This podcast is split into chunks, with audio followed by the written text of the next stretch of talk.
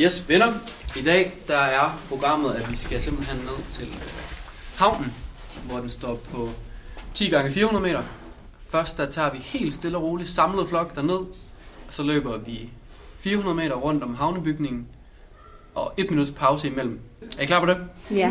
Ja. Stærkt. Okay. Rami, du, øh, du løber forrest. Sammen løber de gennem byen. En puls af forskellighed, baggrund og kultur. Jamen, jeg oplevede jo egentlig, at Abdir Sak og mig, vi havde et fælles sprog. Pulslag, der samles og bliver en fælles rytme. En enhed. At tage udgangspunkt i en fælles hobby er en rigtig, rigtig god måde at, at få et venskab på. Og det er det, vi kan i Motions.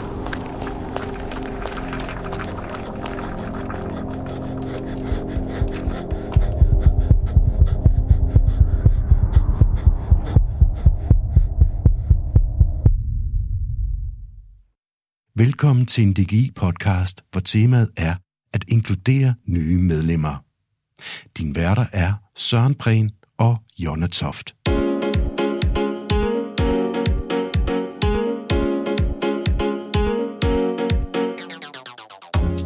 Velkommen til en podcast fra DGI, hvor vi stiller spørgsmålet, hvordan får man flygtninge og indvandrere med i foreningen? Det var løbeklubben Most Friends, du lige hørte. Klubben ligger i Aarhus og er opkaldt efter superløberen Mo Farah, og her løber 10-12 nationaliteter sammen.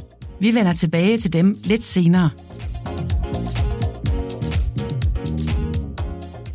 Derudover skal vi møde Mikkel Risager.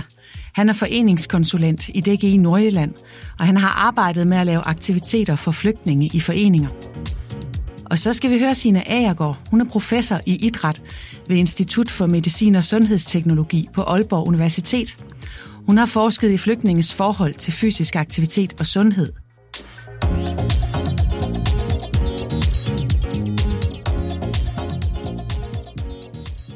Men hvorfor er det egentlig vigtigt, at foreninger arbejder med at få flygtninge og indvandrere med? Det spurgte jeg Mikkel Risager om.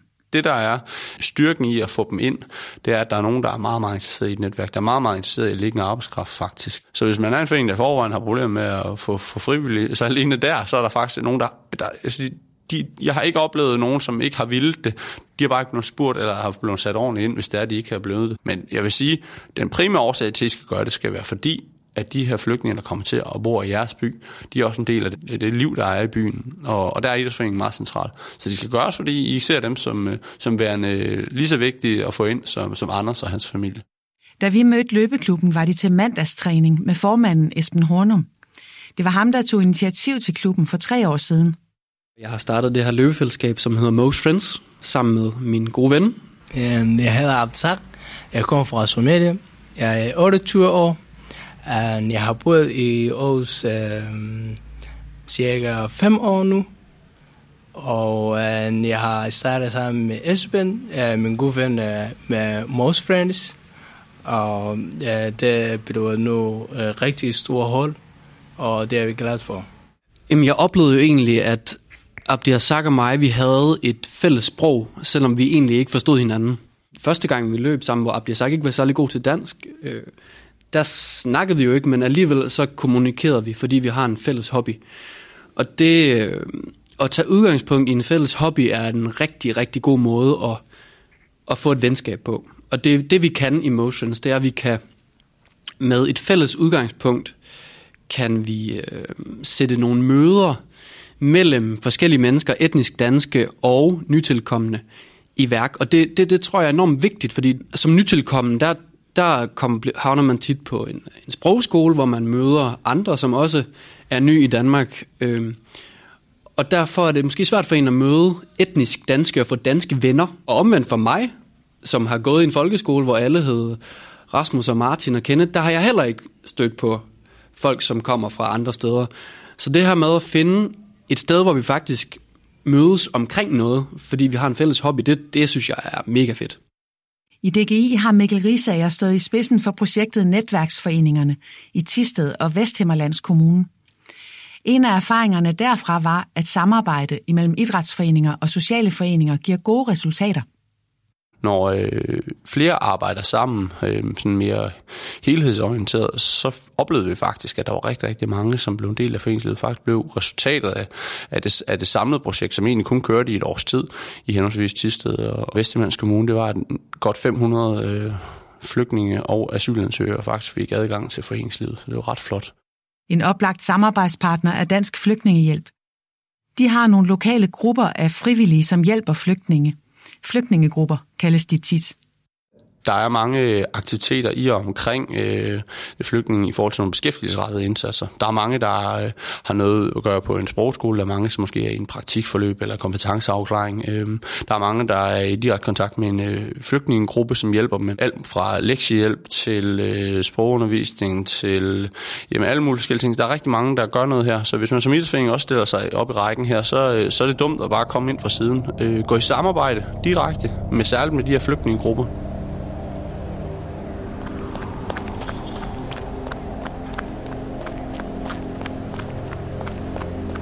Når man, øh, når man kommer som ny til Danmark, så er der rigtig mange ting, man skal forholde sig til.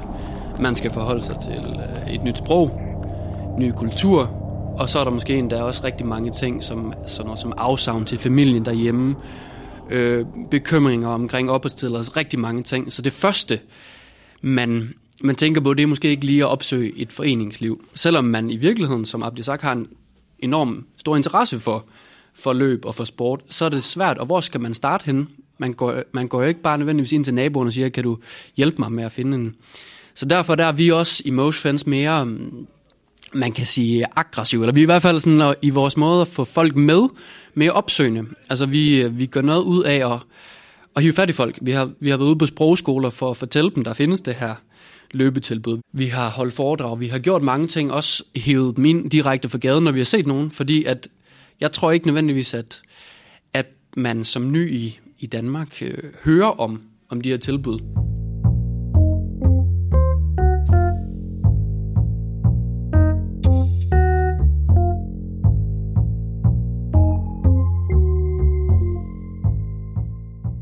Idrætsforeninger kan skabe en anden form for kontakt mellem flygtninge og danskere, end den, der foregår på arbejdsmarkedet eller i uddannelsesverdenen. Det fortæller Sine Agergaard fra Aalborg Universitet. Altså man kan jo sige, at man fik øje for alvor på idræt som en mulig integrationsarena tilbage i 90'erne.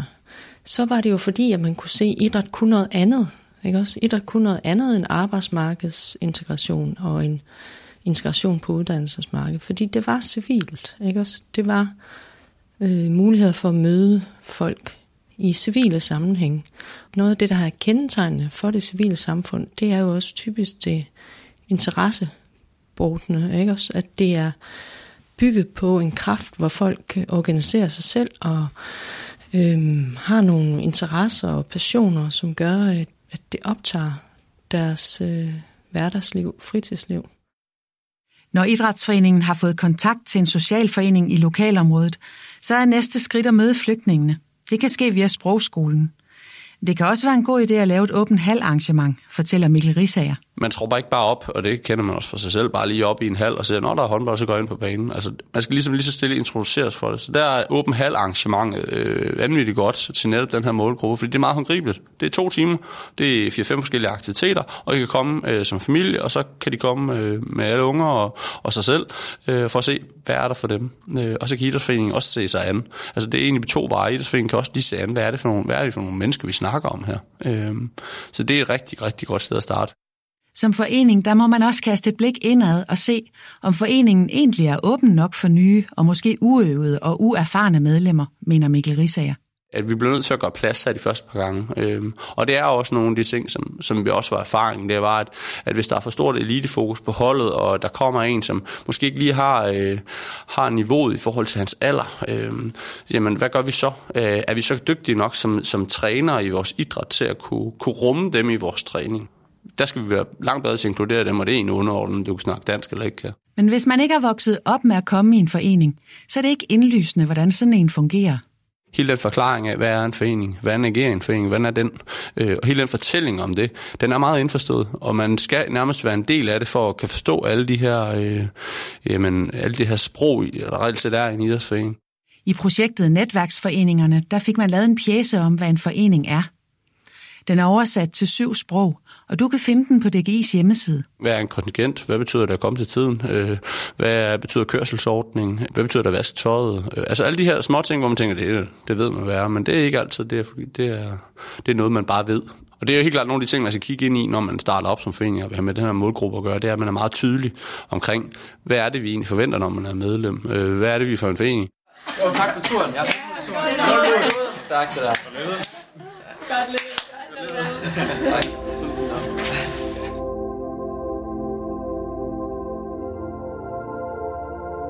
I løbeklubben Most Friends tager man ekstra hensyn, fordi medlemmerne har en lidt anden forståelse af sådan noget som tid og punktlighed. Vi mødes godt nok officielt kl. 17, men træningen starter faktisk først kvart over, måske endda nogle gange 20 minutter over.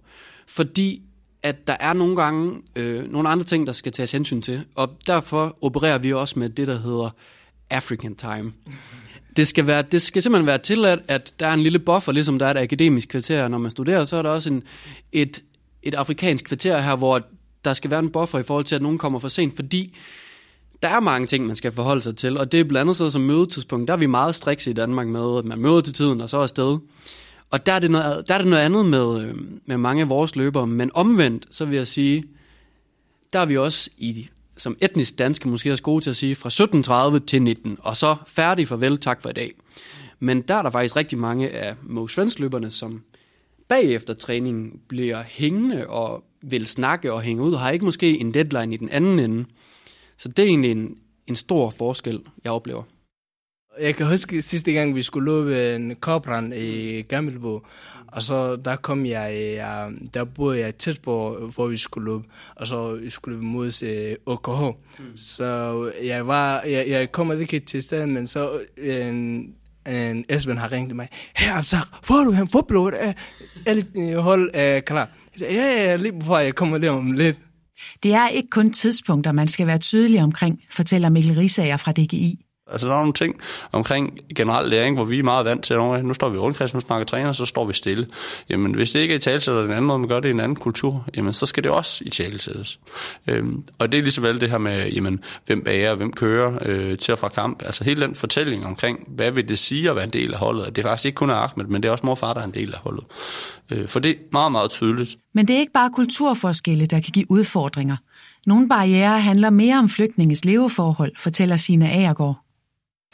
I øh, forbindelse med mange integrationsprojekter, så er et af de sådan, forklaringsmodeller, man har haft for vanskelighederne for integration, det har været ideen om, øh, at der er ligesom absolute kulturelle forskelle mellem den her gruppe og så den danske befolkning.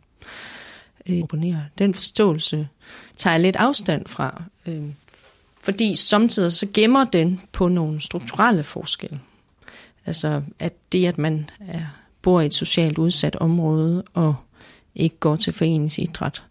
Det handler både på øh, om noget kultur, man ikke har lært gennem sin opvækst at gå til forening, øh, foreningsidræt, men det handler også om nogle strukturelle forhold. Det handler om øh, økonomi, øh, det handler om tid, og det handler om ressourcer. Hun anbefaler, at man som forening prøver at bakke op om de ønsker og idéer, som nye målgrupper har – samtidig så er vi jo som idrætsforeninger måske ret hurtige med også at tænke, at vi ved, hvad der er bedst øh, for den her gruppe.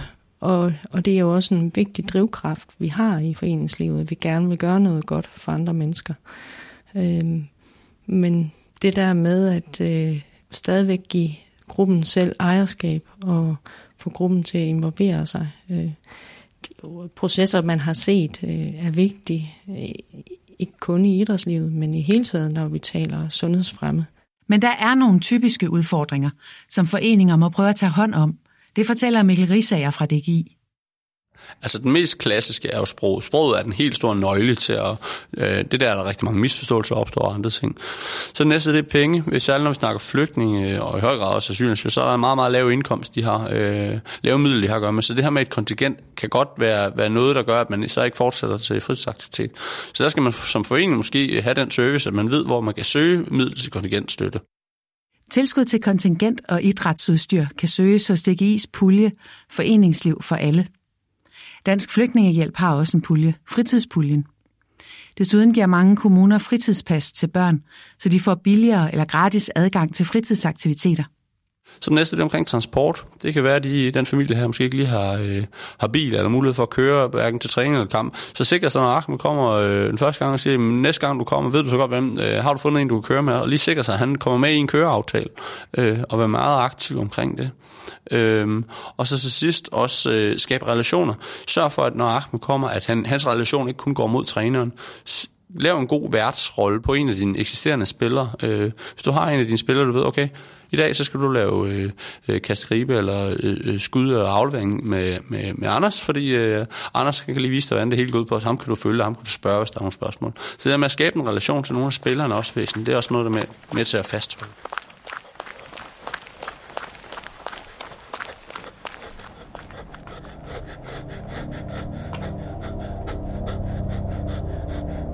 Jeg vil sige, altså det bærende i det her, det er venskaberne, som opstår. Altså det, at, øh, at man også, hvis man ikke kommer til træningen, får at vide, at man er savnet, og at vi, øh, vi øh, spørger ind til, hvorfor man så ikke har været der. Det tror jeg er vigtigt, og det er også noget, jeg, jeg, jeg praktiserer meget. Jeg er egentlig meget sådan offensiv med at skrive til folk og, og spørge, øh, hvorfor var du ikke til træning i dag, og øh, er det fordi, du er skadet, eller hvad det nu er. Fordi jeg tror også, det er vigtigt det her med, at man, at man ikke bare bliver glemt, hvis man er væk, men at man, der er nogen, der ligesom bekymrer sig om, hvor man er, og som savner en, når man ikke er der. Det tror jeg er vigtigt. Vi spurgte den somaliske løber Abdi Azak, om han ville være med i en løbeklub, hvis han ikke havde mødt Esben. Ah, det, det tror jeg ikke. Jeg har ikke så meget energi engang mellem. Jeg mister bare øh, interesse. Efter vi blev ved uh, med at løbe sammen, og jeg kunne godt lide at løbe sammen med ham, og jeg har lært mange ting, og uh, han hjulpet mig rigtig mange ting, og at forstå systemet i Danmark, mange ting. Så uh, det har været øh, dejligt.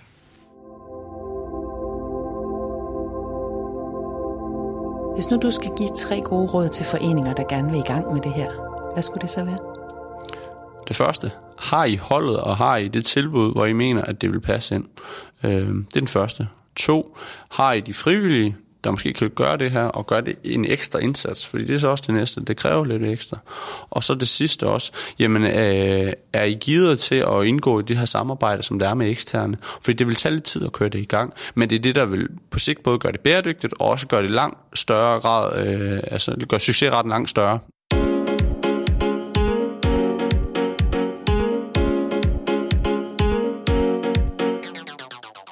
Det var, hvad vi havde at byde på i denne podcast for DGI om, hvordan foreninger kan lave aktiviteter for og med flygtninge og indvandrere. Du kan hente en lille opsummering af de gode råd, du hørte i udsendelsen på DGI's hjemmeside. Og hvis du vil høre mere om, hvordan foreninger kan få flere med, og måske også kan få flere frivillige, så lyt til DGI's podcast. Du finder dem på DGI's hjemmeside og i diverse podcast-apps. Bye.